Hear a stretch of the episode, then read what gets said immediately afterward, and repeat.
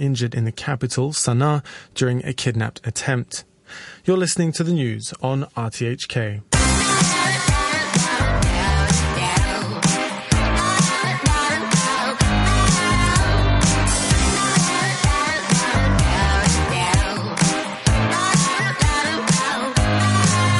Good morning. Welcome to Money for Nothing. I'm Brian Curtis. Russia says troops are pulling back from the Ukraine border. Fed Chief Janet Yellen says the central bank needs to continue to stimulate the U.S. economy. And here in Hong Kong, the Kwok brothers and Raphael Hui go on trial today on charges of corruption. So just a slew of breakfast tidbits for you to get us started. Mr. Ho is charged with accepting more than $30 million in cash and advantages, including the rent-free use of two apartments and two unsecured loans.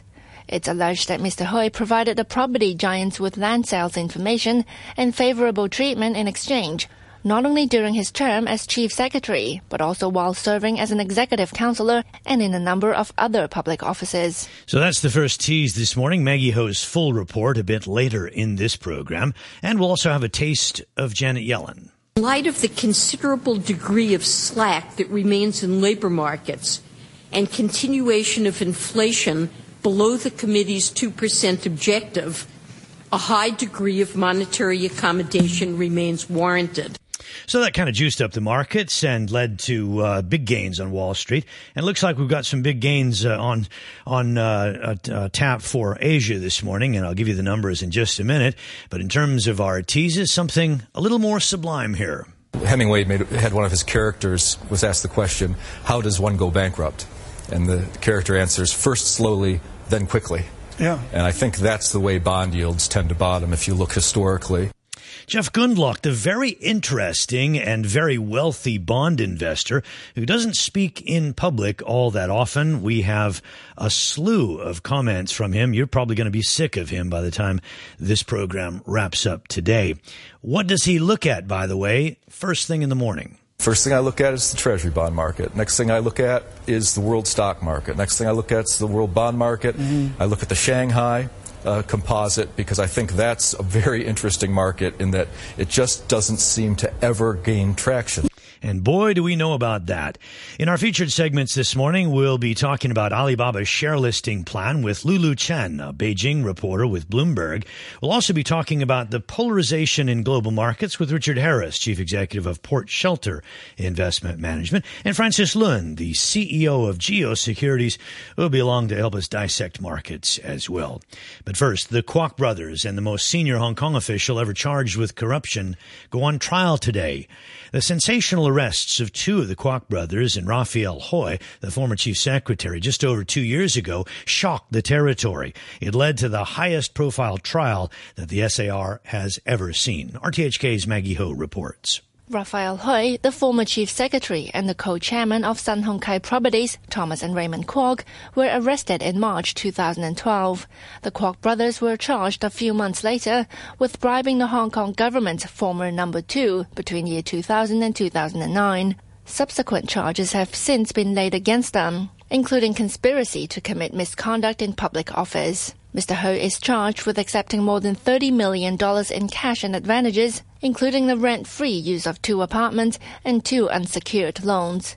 It's alleged that Mr. Hui provided the property giants with land sales information and favorable treatment in exchange, not only during his term as chief secretary, but also while serving as an executive counselor and in a number of other public offices. The executive director of Sun Hung Kai Properties, Thomas Chan, and businessman Francis Kwan are also defendants in the case, one of the biggest brought by the Independent Commission Against Corruption since it was set up in 1974. The prosecution is expected to call more than 80 witnesses, including some former senior officials, in the trial slated to last more than two months. Let's take a look at Asian markets now. The Nikkei's up 115 points at 14,149. That's a gain of eight tenths of a percent. Australia's higher, so is Seoul. And looking at currencies, the dollar yen is 101.88, so that's the dollar stronger against the yen. The euro is at 1.3911. You mentioned that we had been locked on a dollar 38 for a long, long time for the euro. The dollar now trading uh, up against the euro 139, so that's the euro gaining just a little bit of strength. The Aussie dollar 93.25 6.5, than the yuan 6.1542 US dollars.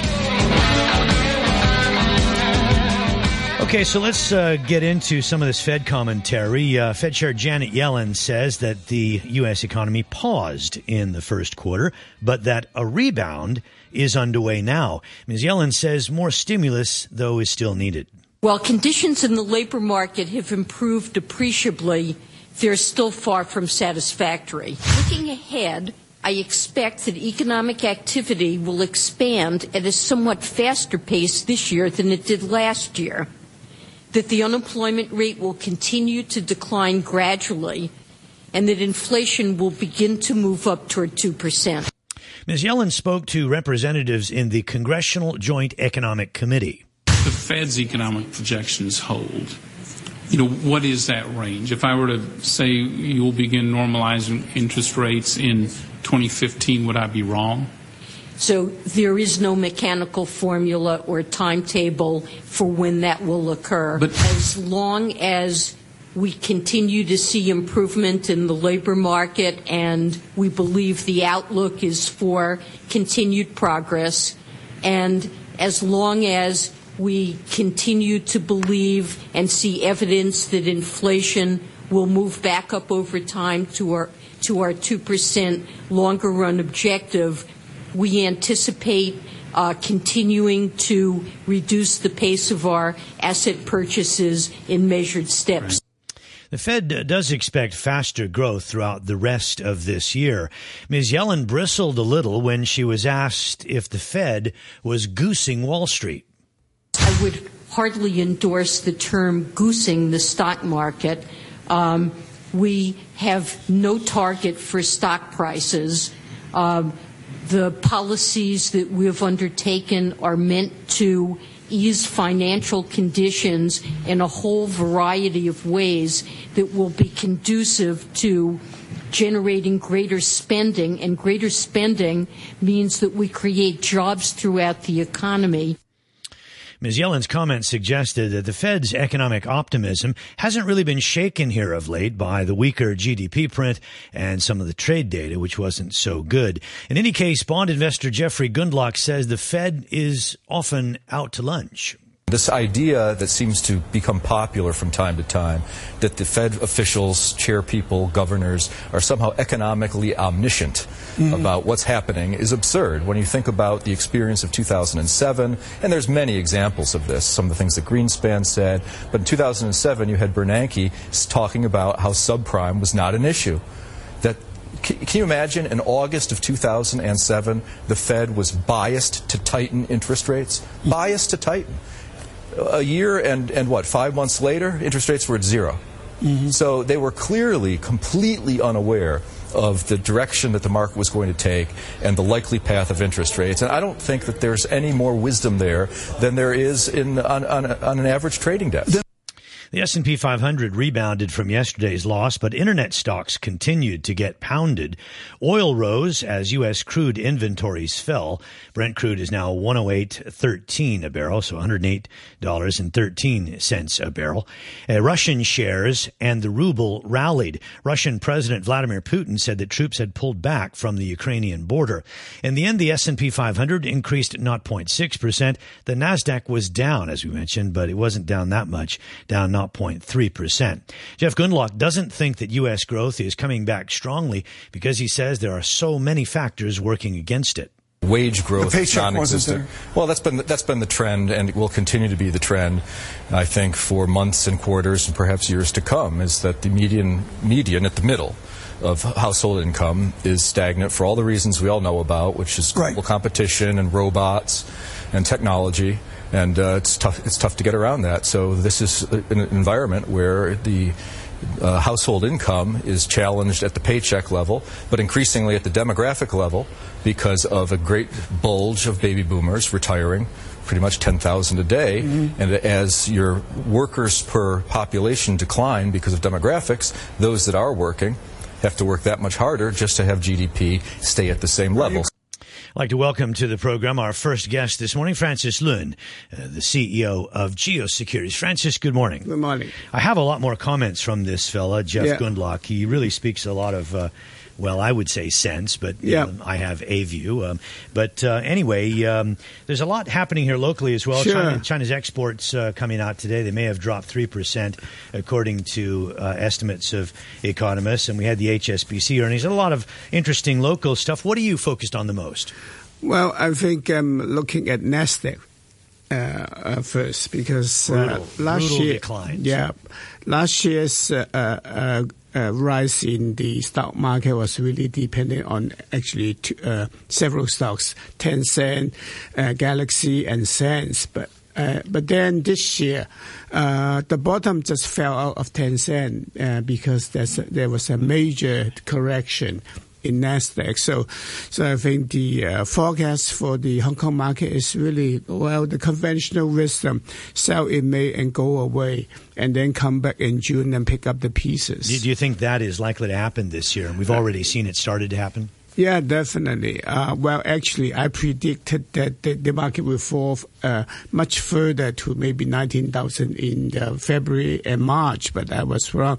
But maybe it's just delayed to June because in the past two years, in 2012 and 2013, uh, the yearly low was in June. Uh, last year was in June 4th. So I think this year we will see the market going down to 20,000, maybe below in June.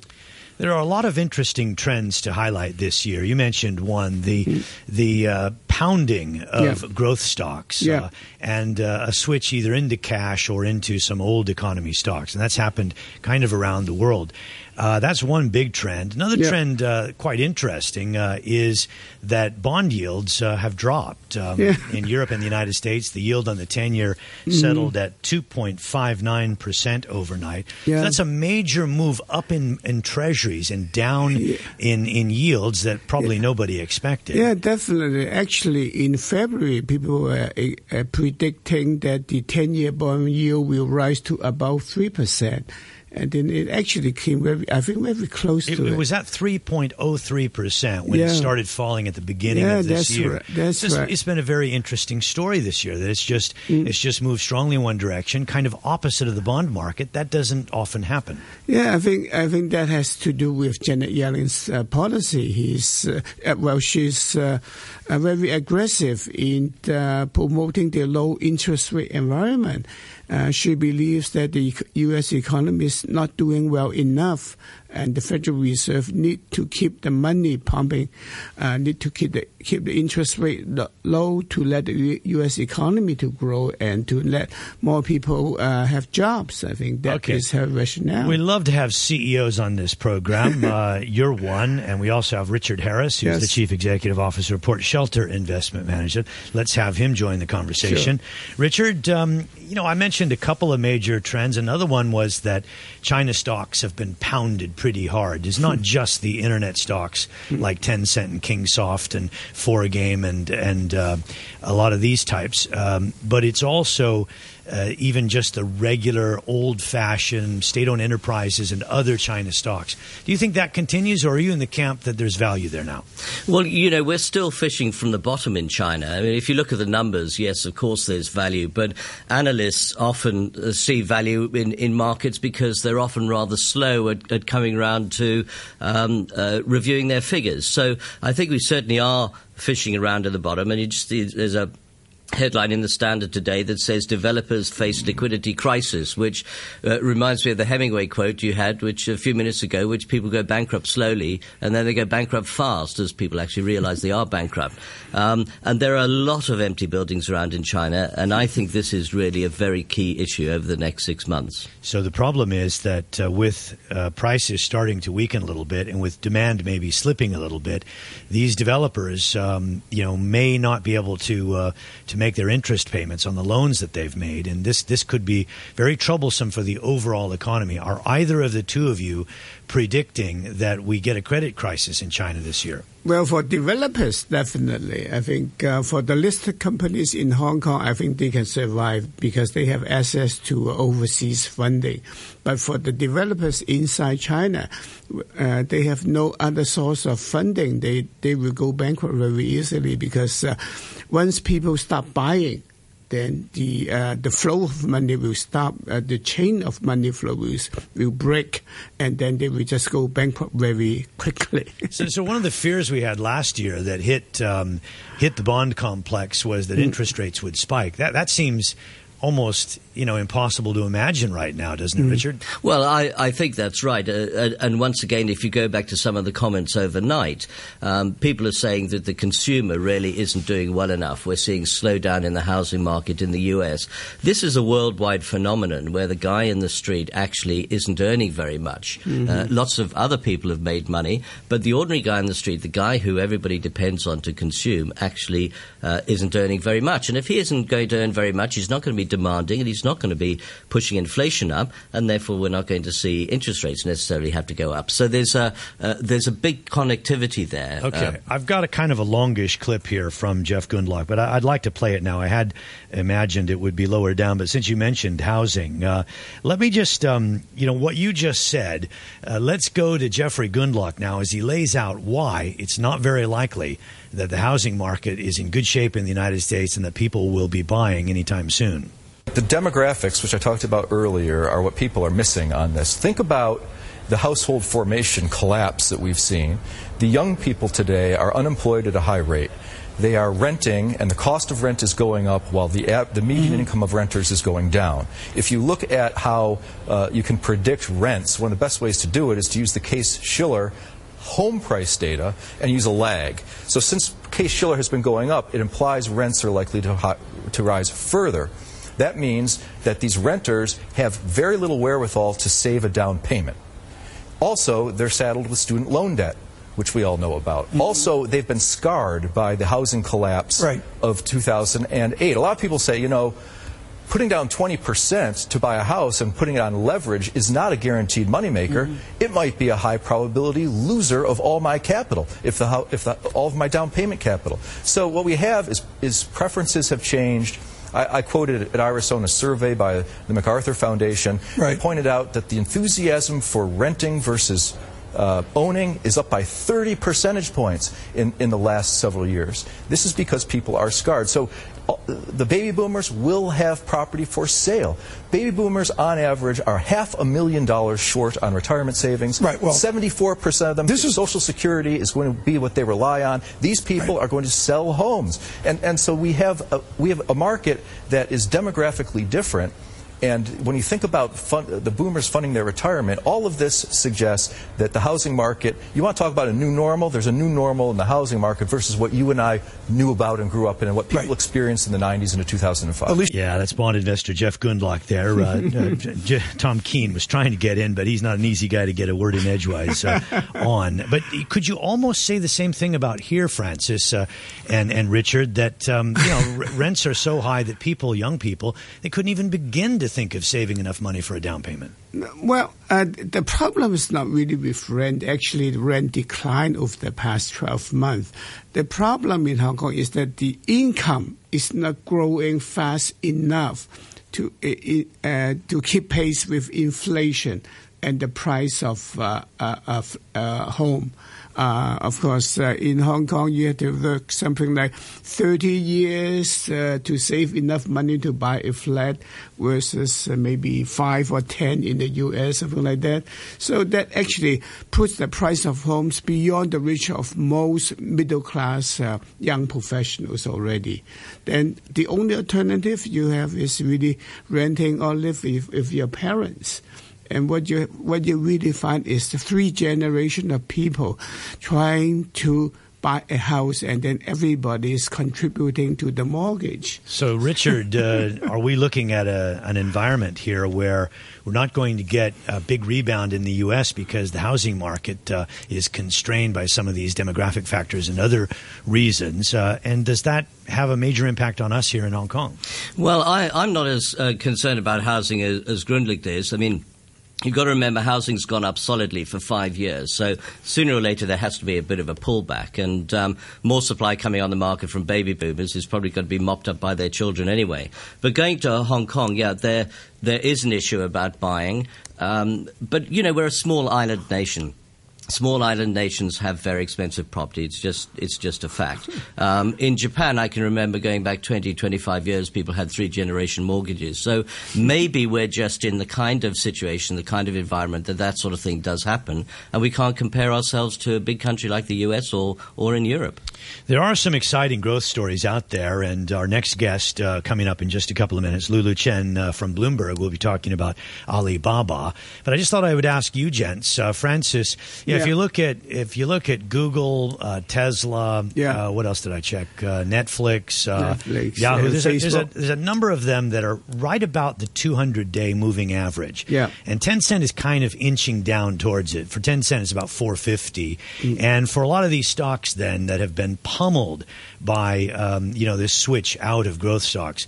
Uh, they may be getting close to getting a bid. Do you think so, or do you think they, they continue to go down? I think they will continue to go down. I think uh, the problem is that last year, uh, Tencent went from about two hundred dollars to six hundred, so it's a threefold increase in one year. So it's way over the fundamentals, and and and I think the most worrisome thing you you encounter is that uh, growth actually stop. Uh, Tencent actually stopped growing.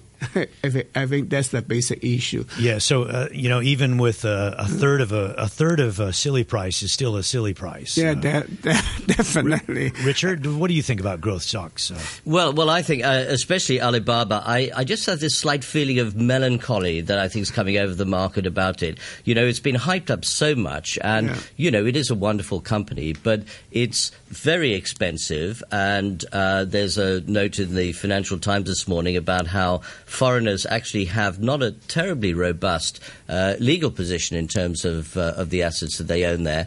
Um, I just think that the market's been very excited about it, and when it is listed, the then I think so there'll good. be a lot of um, a lot of air will come out of it. Let's say good morning to Lulu Chen from Bloomberg. Lulu, good morning to you. Morning. Thanks for joining us here on Money for Nothing on Radio 3 in Hong Kong. Um, actually, Richard said it's expensive, but we don't know the price yet. Uh, do you think they're going to price it uh, high? Our understanding is that the company is going to sell about uh, 12% of its stake at a valuation of $168 billion. That would be uh, $20 billion offering in the IPO. Um, and, um, and, and analysts um, have a range for this company of a valuation anywhere between um, 150 to 245 billion dollars right now. So um, definitely a lot of variation in the market. I've been reading a lot about uh, what analysts have to say about this uh, company, and you know there aren't too many negatives out there. Um, they do have very strong earnings, and they're growing their earnings even faster than they're growing their revenues, which you don't see that that often. Uh, you've picked it apart pretty closely. Uh, what do you think some of the negatives might be? Well, we actually had a story out yesterday looking specifically at Alipay. Um, even though Alipay, according to the filing, it's not expected to be in, in the IPO as of now. Um, we, we, the company does show that it plays a very important role in terms of the company's transactions and users spending and um, spending time on the platform. Um, for Alipay specifically, the the, the reason that um, there's a lot of tension here is because, first of all, they have more than 800 million uh, registered users on the platform, and then in terms of the amount of transactions that take place on the platform, is just so huge. And then um, over the May holidays, there was, um, according to our sources, there were talks from Alibaba um, and talks about regaining a stake in Alipay, and the reason behind it, um, our understanding is that um, this will help Alibaba uh, Group the group that is going to be listed to gain more exposure to the benefits that Alipay. Yeah, let, let me frame this for our audience for just a moment because uh, Alipay was taken out of Alibaba and Jack Ma assumed a much higher ownership position in it, and he said the reason was is they wanted to get a license uh, to do financial services, and so my question to you is now that they want to bring it back in, will the regulators go along with it? Yeah, um, that that is definitely the backstory there. So in 2010, uh, they had that whole dispute with Yahoo. Um, Yahoo said that they didn't learn about the transfer until several months later. Um, and um, our understanding is there's nothing that has uh, specifically changed in terms of regulatory environment, and it's still unclear what the um, deal with foreign ownership in these uh, financial payment services is as of now. Um, there were some uh, heightened um, scrutinies and concerns um, in the past few months when the central bank actually proposed a cap on purchases of single transactions done over Alipay. And then in the filings yesterday, we also saw them say that uh, some Chinese lenders were targeting Alipay by imposing like stricter limits on bank transfers and other payment services. Um, and they um, and apart from Alipay, they also have this fi- financial arm right now that does microloans um, and uh, financing services um, and investment funds where users can earn an interest if they put their money in there. This is so the Yu'e Bao. The you're speaking of the Yu'e Bao fund. Mm, that's correct. Um, that's attracted a lot of interest from um, investors. Yeah, Um, supposedly but a billion a billion renminbi a day for a period of time. yes, there was a lot of interest in that fund. Yeah. Um, so you, you've you've had a look at this. Um, we all know the timing is is not very good. However, um, timing is uh, kind of a fickle thing. Uh, by the time this comes to market, it might be six weeks, two months later, and the mood could have changed. Uh, what do you think about the timing? Um, it's definitely hard to say. Um, uh, just look at earlier this year. Um, it was um, sentiment was great, and then there was that whole sellout in tech stocks, um, uh, partly due to um, um, manage uh, funds trying to uh, re- restructure their investment portfolios. Let me throw it over to Francis Lun. Francis, would you be a buyer of Alibaba? Well, if everybody's getting into the game, then I will because uh, whoever gets uh, hold of some of these shares uh, is going to make a small fortune on the first few days. And, and Richard, um, you know, since we don't know the price, uh, will you look at it if it's if it is valued, say, at 170 billion, uh, and the price per share looks attractive at, the, at maybe the lower end? Would you be a buyer? Well, uh, Francis is talking about jumping on a game, which is a very good thing to do in the stock market. But I think unless it's priced right at the bottom end of its range, we've seen IPOs pulled recently, even in Hong Kong, um, then I think it's expensive and we might see cheaper come uh, later in the year.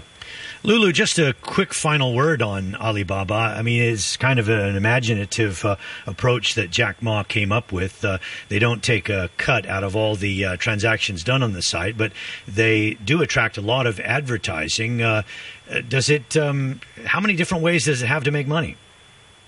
Uh, it's mostly advertisement and also commissions on uh, Tmall. That's their uh, uh, B2C platform. Um, so it, users can spend more money to have a higher pro- profile for their shops, and then it, uh, and and then also in terms of like uh, getting a uh, licensed um, certification to show that this shop has credibility and that um, users are buying more stuff on it, so they get higher profile. Yeah. So mostly commission and advertisement. All right, Lulu, thanks very much for joining us here on the program. Lulu Chen, reporter at Bloomberg News, Francis Lun, the CEO of Geo Securities, and Richard Harris, the Chief Executive Officer of Port Shelter Investment Management. Markets are higher now. The Nikkei is up about eight tenths of a percent. Australian Seoul also up. Gold, twelve ninety. Nobody can figure out the directions in all these things. It is really crazy time. So you got to keep listening to this program, and we'll see you again tomorrow. Well, the weather today, cloudy and overcast with showers and thunderstorms. Showers heavy at times, maximum temperature 24. Thanks a lot for listening. Fact check coming up next.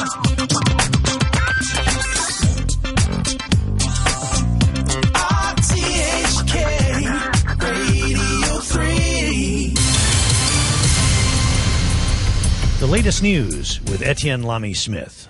The corruption trial of a former senior Hong Kong government official and two billionaire property tycoons will open shortly at the High Court. With more on the biggest such case in the SAR's history, here's Maggie Ho.